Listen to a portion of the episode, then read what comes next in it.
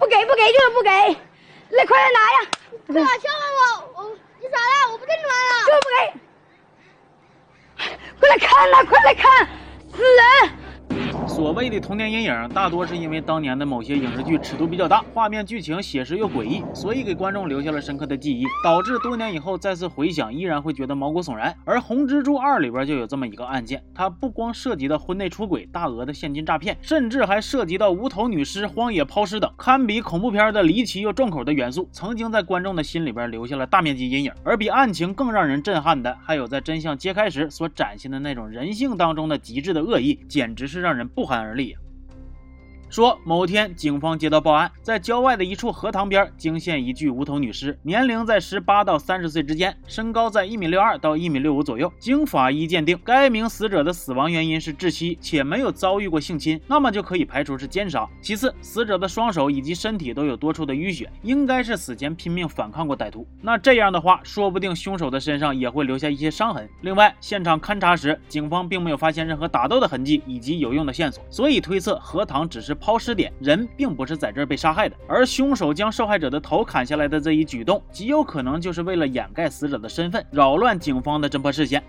为了尽快将残忍的凶手绳之以法，警方立刻开展了缜密的侦查。首先要确认死者的身份，警方先是根据死者的性别、年龄、身材等特征，对本市的失踪人口进行排查。很快便锁定了两个近期消失的女人，一个叫秦苗，另一个叫胡小芳。可他们都是在这座城市工作的外地人，熟悉他们体貌特征的亲人不在身边，只有那个秦苗的前男友丁亮是在本市工作。于是警方立刻安排他前来认尸。停尸间里，法医和刑警陪着丁亮，想着让他认一认这具尸体的身份。当遮盖尸体的白布在他的面前掀开，原本就是强装镇定的丁亮，瞬间就被死者的惨状击溃了心理防线。他是又恶心又恐惧，整个人被吓得不轻，直接说不认识死者。那这时候，法医抽出死者的左手臂，那里明显有一颗黑痣，他让丁亮辨认是否对这个身体特征感到眼熟。而丁亮定睛一看，立刻认出了手臂的主人就是他曾经的爱人秦苗。丁亮看起来极度悲伤，一边哭泣一边忏悔，说都是自己的错，不该把秦苗推到楼老板那里，似乎是在暗示秦苗。的死跟这个楼老板有关，那么这个楼老板又是何许人也呢？他呀，不仅是秦苗的老板，还是包养秦苗的金主爸爸。按照丁亮的说法，他跟秦苗是青梅竹马，还一起在楼老板的公司上班。结果楼老板看秦苗年轻漂亮，就动了歪心思，百般勾引。而秦苗呢，禁不住诱惑，很快就偷摸的从了他。他们甚至还被丁亮撞见在办公室偷情。结果这个楼老板不仅不感到羞耻，反而一副得意洋洋的模样，百般羞辱丁亮，在他的面前耀武扬威。那咱说泥人还有三分土性呢，何况一。个大老爷们儿啊！丁亮怒火攻心，上前给了老板一杵子，而楼老板也没有让他有好果子吃，不仅叫了两个保镖狠狠地揍了丁亮一顿，而且还把他给赶出公司了。在那之后，丁亮就再也没见过秦苗。不过他倒是听说，后来楼老板在跟秦苗保持婚外情的同时，又结识了新欢。他老婆知道了以后，气得直接把秦苗和那个女孩都给毒打了一顿。当时这个事儿闹的是人尽皆知啊。那更巧的是，楼老板的那个新欢就是警方之前锁定的另外一名失踪女性胡小芳。目前看来，最有作案动机。的似乎就是楼老板的老婆，警方把他请来问话。楼太太承认自己确实是找人打过秦苗和胡小芳，但是坚决否认自己杀了人。可是当警察同志询问他案发当天，也就是三天前他在做什么，他又前言不搭后语，后来干脆就说自己忘了。这谁都能看得出来，楼太太这背后指定是藏着猫腻啊。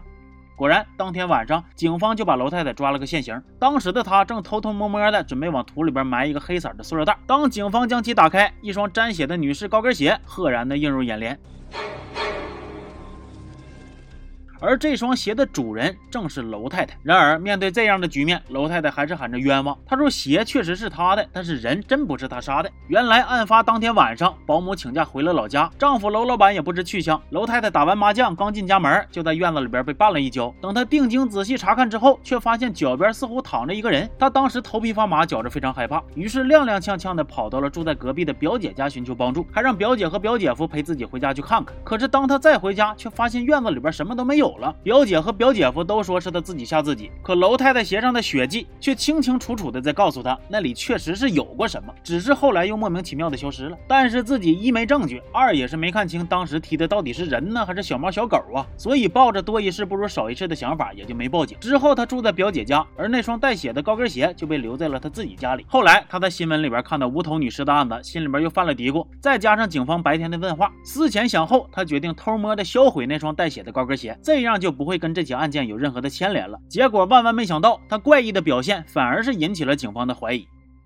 至于那个失踪的楼老板，他也是一问三不知。据楼太太自己说，他们夫妻俩平时自己顾自己，像楼老板这种消失几天不见人影的情况，那也是家常便饭了。对于楼太太的回答，警方并没有全盘接受，也没有全盘否定，而是派人继续对她进行跟踪观察。结果就在这个时候，消失许久的楼老板却突然联系楼太太，让他派车去机场接自己。警方立刻和楼太太一起出发到了机场，将刚下飞机还处于蒙圈状态的楼老板带回了警局。从机票和住宿的发票上来看，这个楼老板在过去的几天确实不在本市。不过，当警方将秦苗的死讯告诉他时，这个楼老板却没有对昔日的情人表现出一丝的怜爱与惋惜，反而是幸灾乐祸，破口大骂：“死了好呀，这种女人，死了活该，免得再去骗其他人。”他这种反常的态度引起了警方的注意，当即就询问他这满满的恶意究竟是从何而来呀？楼老板解释说，这个秦苗其实是个大骗子。就在前不久，他说联系了一笔大买卖，只需要投入一百万现金就能每个月赚四十万。在秦苗糖衣炮弹的攻势之下，楼老板出于对秦苗的信任，以及认为自己这个老江湖指定不会被小丫头给拿捏的自负心理，毫不怀疑的将一百万现金交到了秦苗的手里。当天晚上，两个人还一起吃饭喝酒，而楼老板几杯酒下肚就不省人事了。结果等他第二天醒过来，秦苗已已经卷钱跑路了。为了追回这一百万，楼老板去了秦苗的家乡安徽省，想要找到他曾经说过的所谓的老家地址。可惜未果呀，因为那也都只是秦苗编造的谎言罢了。一想到自己居然真的栽到了这么一个小丫头片子手里，楼老板就恨得牙痒痒。可是这场因为自己好色、没责任心、背叛妻子家庭而导致的引狼入室，让他也不知道该如何处理。而他这些天消失不见，就是去找秦苗追钱去了。警察同志听着楼老板的叙述，大脑在飞快的运转，这中间似乎是有什么东西在阻隔着他们找找到真相。突然，警方想到了一个关键的问题：作为曾经亲密的情人，楼老板一定对秦苗的身体特征有一定的了解。所以说，像手臂上长了那么大颗痣的这种事儿啊，他一定也能知道啊。正如警方设想的那样，楼老板确实见过这颗痣，不过不是在秦苗身上，而是在胡小芳的身上。这突如其来的一百八十度大反转，真是让人不禁倒吸一口凉气呀！啥情况啊？咋回事啊？难道说这具无头女尸不是秦苗吗？难道说当时来认尸的丁亮撒了谎了？警方立即进一步对尸体进行检验，很快便证实了楼老板的话才是真的，死者就是胡小芳。那么一直把矛头引向楼老板夫妇的丁亮就成为了本案的重大嫌疑人。但警方并没有急于将他抓捕归案，反而是骗他说真凶已经锁定了，同时在暗中对他进行了严密的监控，避免打草惊蛇，看看是否能够引出更多的真相。果然，很快警方就在火车站抓住了正准备逃跑的丁亮以及失踪的秦苗。不过，在警方意料之外的是，他们二人所携带的不是一百万，而是两百万。秦苗骗了楼老板一百万，这个事儿大伙都知道。那么这丁亮的一百万又是从何而来呢？警方将他们俩带回警局之后，分别安排在了不同的房间。这个丁亮啊，不愧是在死人面前都能演戏的强心脏。这次被警方抓回来之后，他还抱个膀搁那儿跟个脖，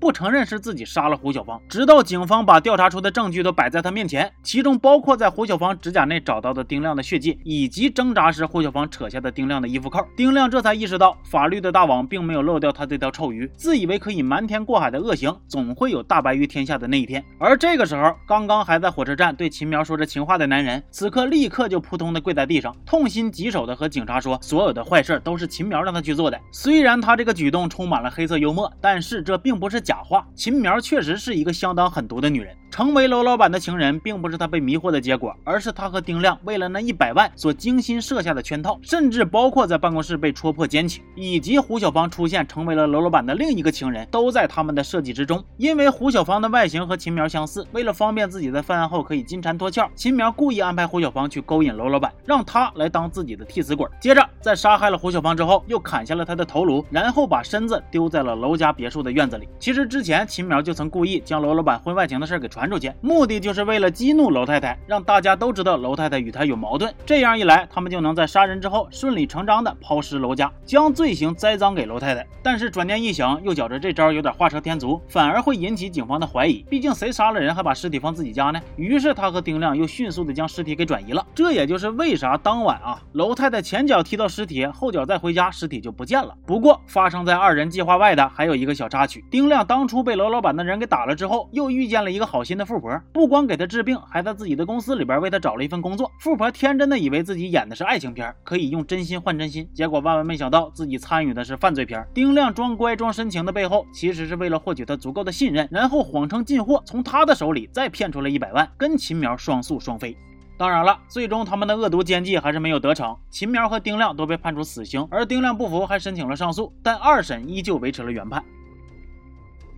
其实，纵观整个案件，我们不难发现，秦苗和丁亮这俩人可以说是纯纯的大坏种，极端的利己主义者。秦苗在准备去诈骗刘老板的钱的同时，还在为自己找那个天衣无缝的退路。即使他的退路需要用另外一个无辜的女孩的生命来换，他也丝毫不会觉着有愧疚。而且在东窗事发之后，他甚至还在嘲笑那个被他害死的姑娘有多么多么的蠢。而丁亮呢，一开始表现得很深情，但是看到最后才发现，最虚伪的就是他。在停尸房里，他明知道那个躺着的是胡小芳，但还是演技一流的将警方都糊弄过去。面对富婆的真心和善良，他也能无情的践踏。甚至在被捕时，那个曾经在他口中是最爱的秦苗，也立刻被他推出去顶锅。这个男人呢，除了自己，那是谁也不爱。至于那个楼老板，明明有妻子有家庭，却还要在外边沾花惹草，就是因为他又好色又自负，才让秦苗有机可乘。所以说，还是那句话啊，天网恢恢，他疏而不漏。明明有充满阳光的康庄大道不走，哎，非要心存恶念的跟头绊脚的往这个阴沟里边干，那他们不翻车谁翻车呢？行吧，这期先到这了，我是刘老师，咱们下期见，